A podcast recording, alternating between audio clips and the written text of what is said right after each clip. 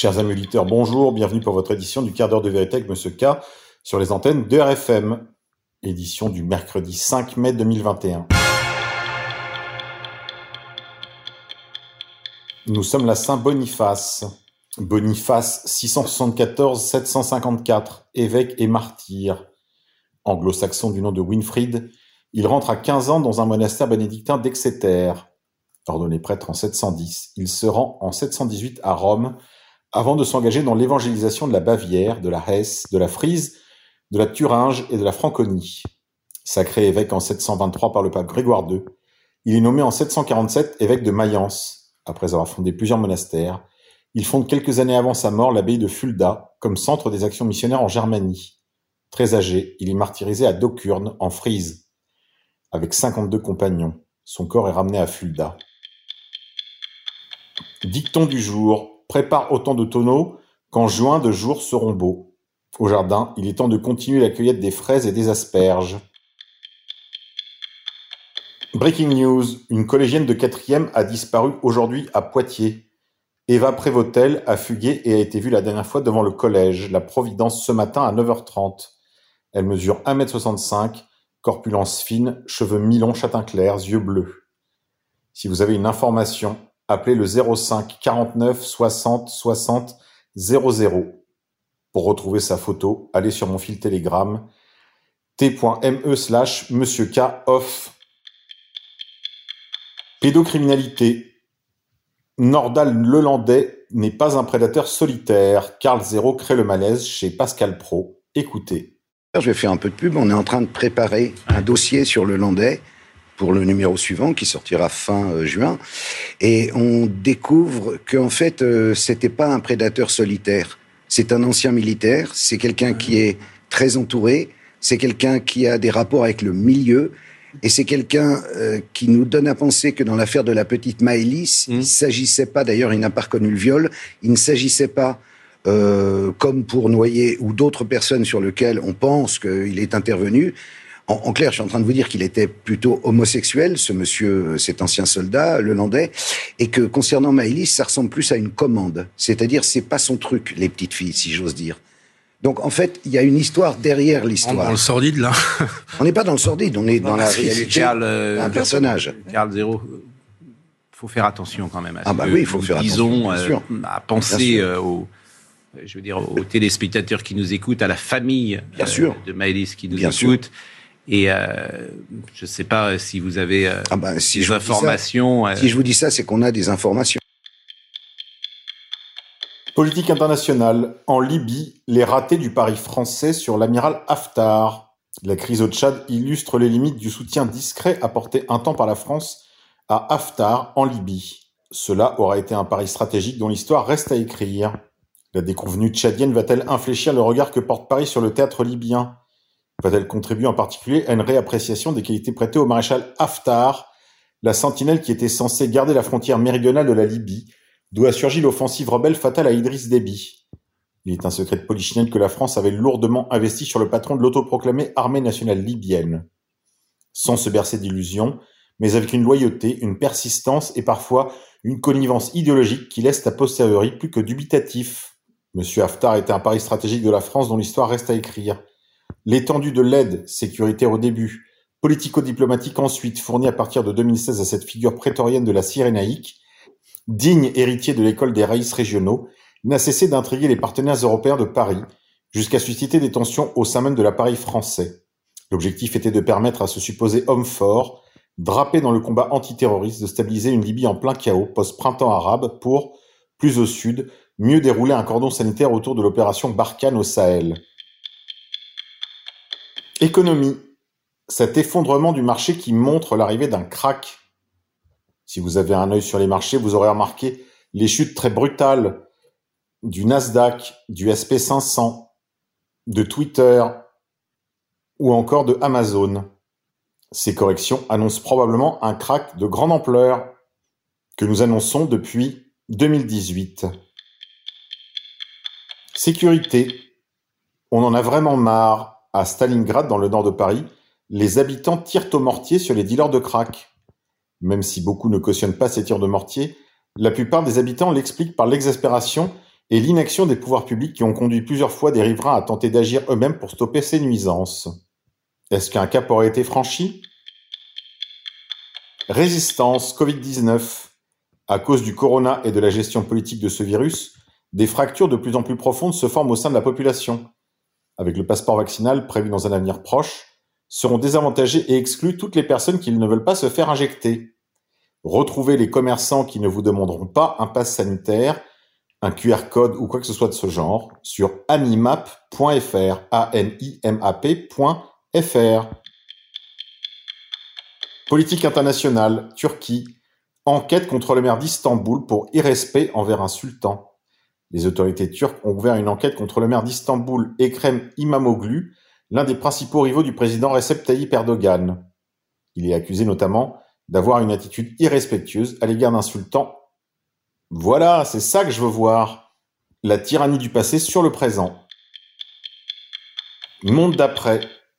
Grand Reset et Cyberpolygone.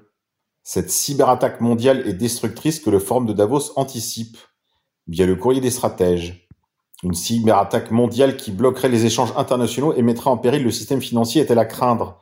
Klaus Schwab, fondateur du Forum économique de Davos, en tout cas, lui y croit et il n'est pas le seul. Cette crainte d'une attaque massive inspire les travaux du cyberpolygone qui doit simuler une attaque mondiale cet été.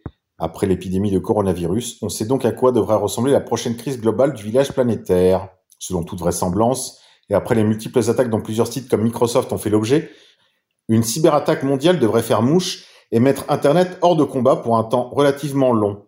Si ce n'est en 2021, ce sera pour 2022 ou 2023.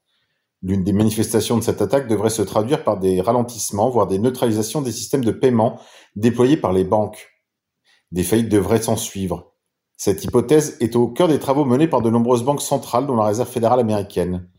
Autant dire que cette cyberattaque, peu prise au sérieux en Europe, est jugée essentielle dans l'ordre international. Elle est précédée par de nombreuses attaques de taille mondiale, dont celle visant Microsoft.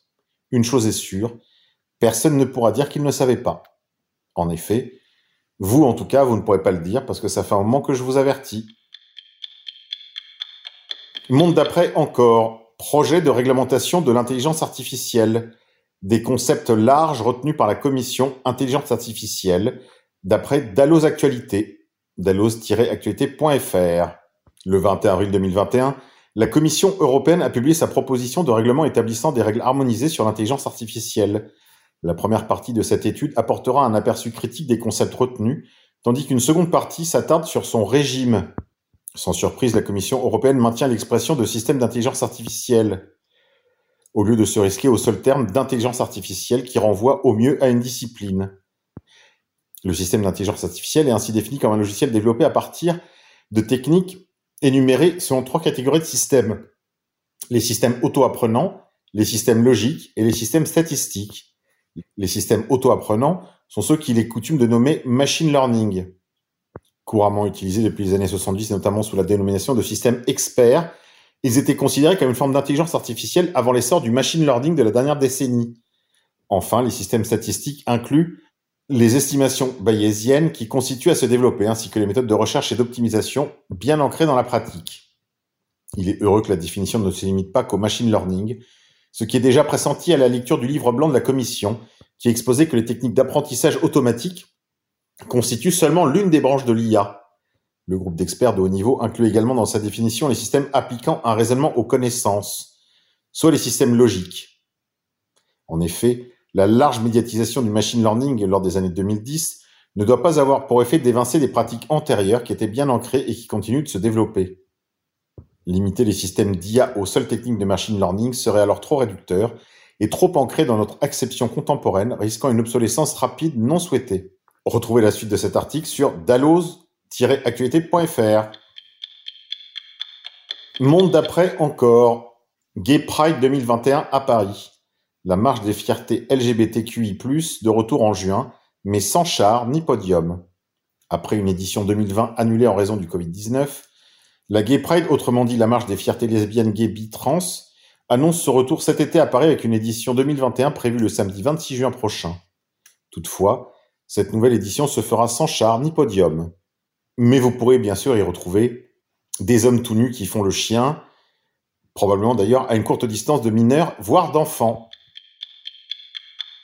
Environnement, plastique, jusqu'à 144 produits chimiques toxiques dans notre corps. Le plastique ne cesse de s'amonceler dans nos organismes, comme dans l'océan. Jusqu'à celui des bébés d'ailleurs, avant leur naissance. Nous absorbons chaque jour des particules de plastique. Il y en a dans l'air que nous respirons, dans nos aliments, particulièrement ceux issus de la mer. Il y en a aussi dans tous les liquides que nous buvons, surtout s'ils sont dans des bouteilles en plastique. La stérilisation des biberons, à elle seule, est un problème. Elle entraîne en moyenne la formation de 4 millions de microparticules de plastique par litre de lait, selon des chercheurs de l'Université de Dublin. Plusieurs travaux récents démontrent la présence de ces particules dans nos corps. Une étude de 2020 coordonnée par Charles Rolski de l'Université de l'Arizona les localise un peu partout. Ils sont dans les poumons, les reins, le foie et la totalité des corps humains analysés. Cette invasion précéderait même la naissance. C'est ce que démontre une étude menée par Antonio Ragusa, chercheur au département d'obstétrique d'un hôpital de Rome, et paru en janvier dans Environment International. Dans le placenta du fœtus, du côté de la mère comme de celui de l'enfant, il a identifié des particules de polypropylène porteuses de 12 colorants chimiques différents. En 2019, l'OMS a demandé que les chercheurs se mobilisent sur la question. En l'absence de données, les autorités de santé publique se sont voulues rassurantes, jusqu'à de récents travaux comme le rapport Plastique, Santé et Perturbateurs endocriniens, présenté en décembre 2020 par l'Endocrine Society. Les personnes étudiées recèlent jusqu'à 144 produits chimiques toxiques relargués par le plastique. Soit ces produits étaient initialement présents dans le plastique, soit ils ont été concentrés par ce dernier. Les microplastiques de taille supérieure à 150 microns ne sont pas censés passer des bronches ou du type digestif à notre sang. En réalité, du fait de la pollution et des hydrocarbones eux-mêmes inflammatoires qui le composent, ainsi que des produits chimiques qui s'y attachent, les muqueuses bronchiques et digestives subissent une inflammation qui permet le passage dans le sang de particules de cette taille et encore plus de nanoplastiques. Ces formes les plus petites dans lesquelles les microplastiques se décomposent n'ont aucun mal à pénétrer ensuite n'importe quel organe. Pour couronner le tout, les microplastiques servent de radeau à toutes sortes de bactéries.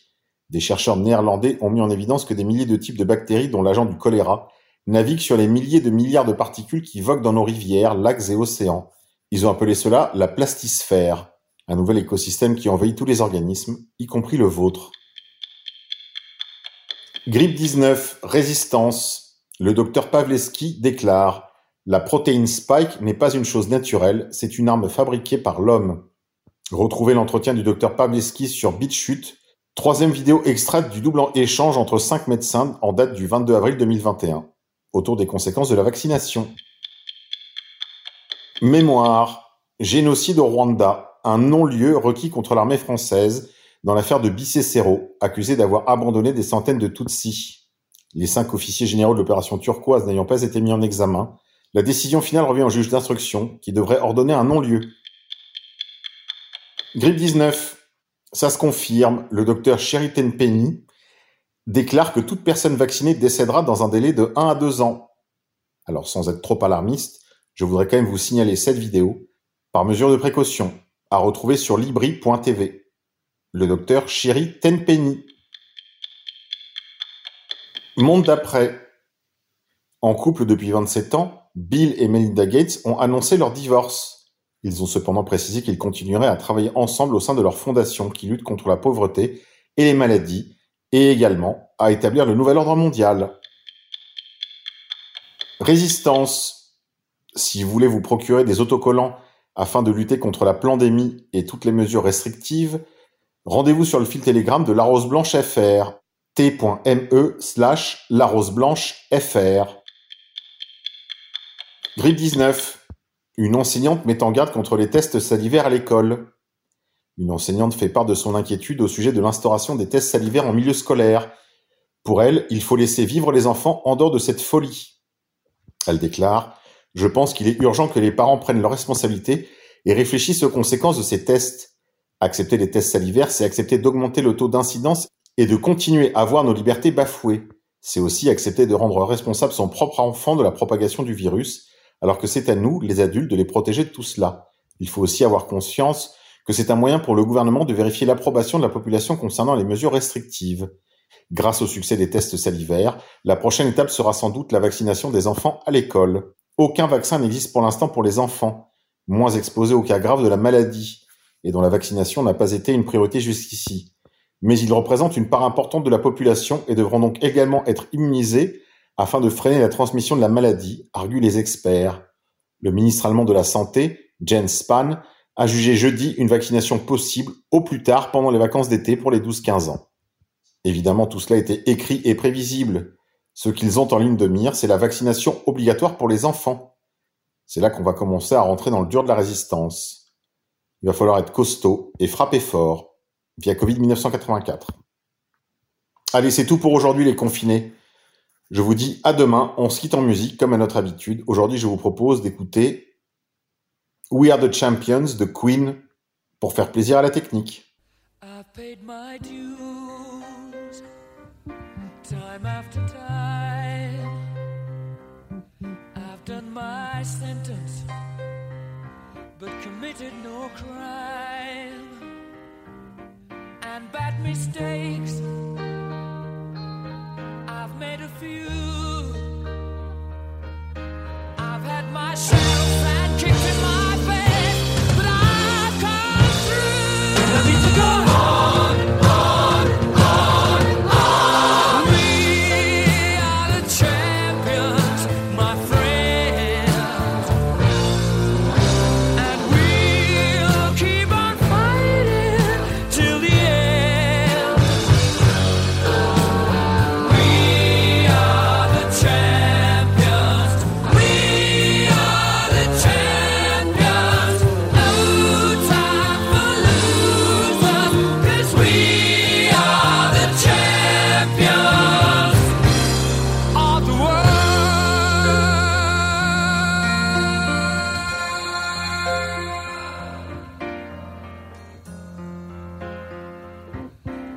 Taken my bows and my curtain calls.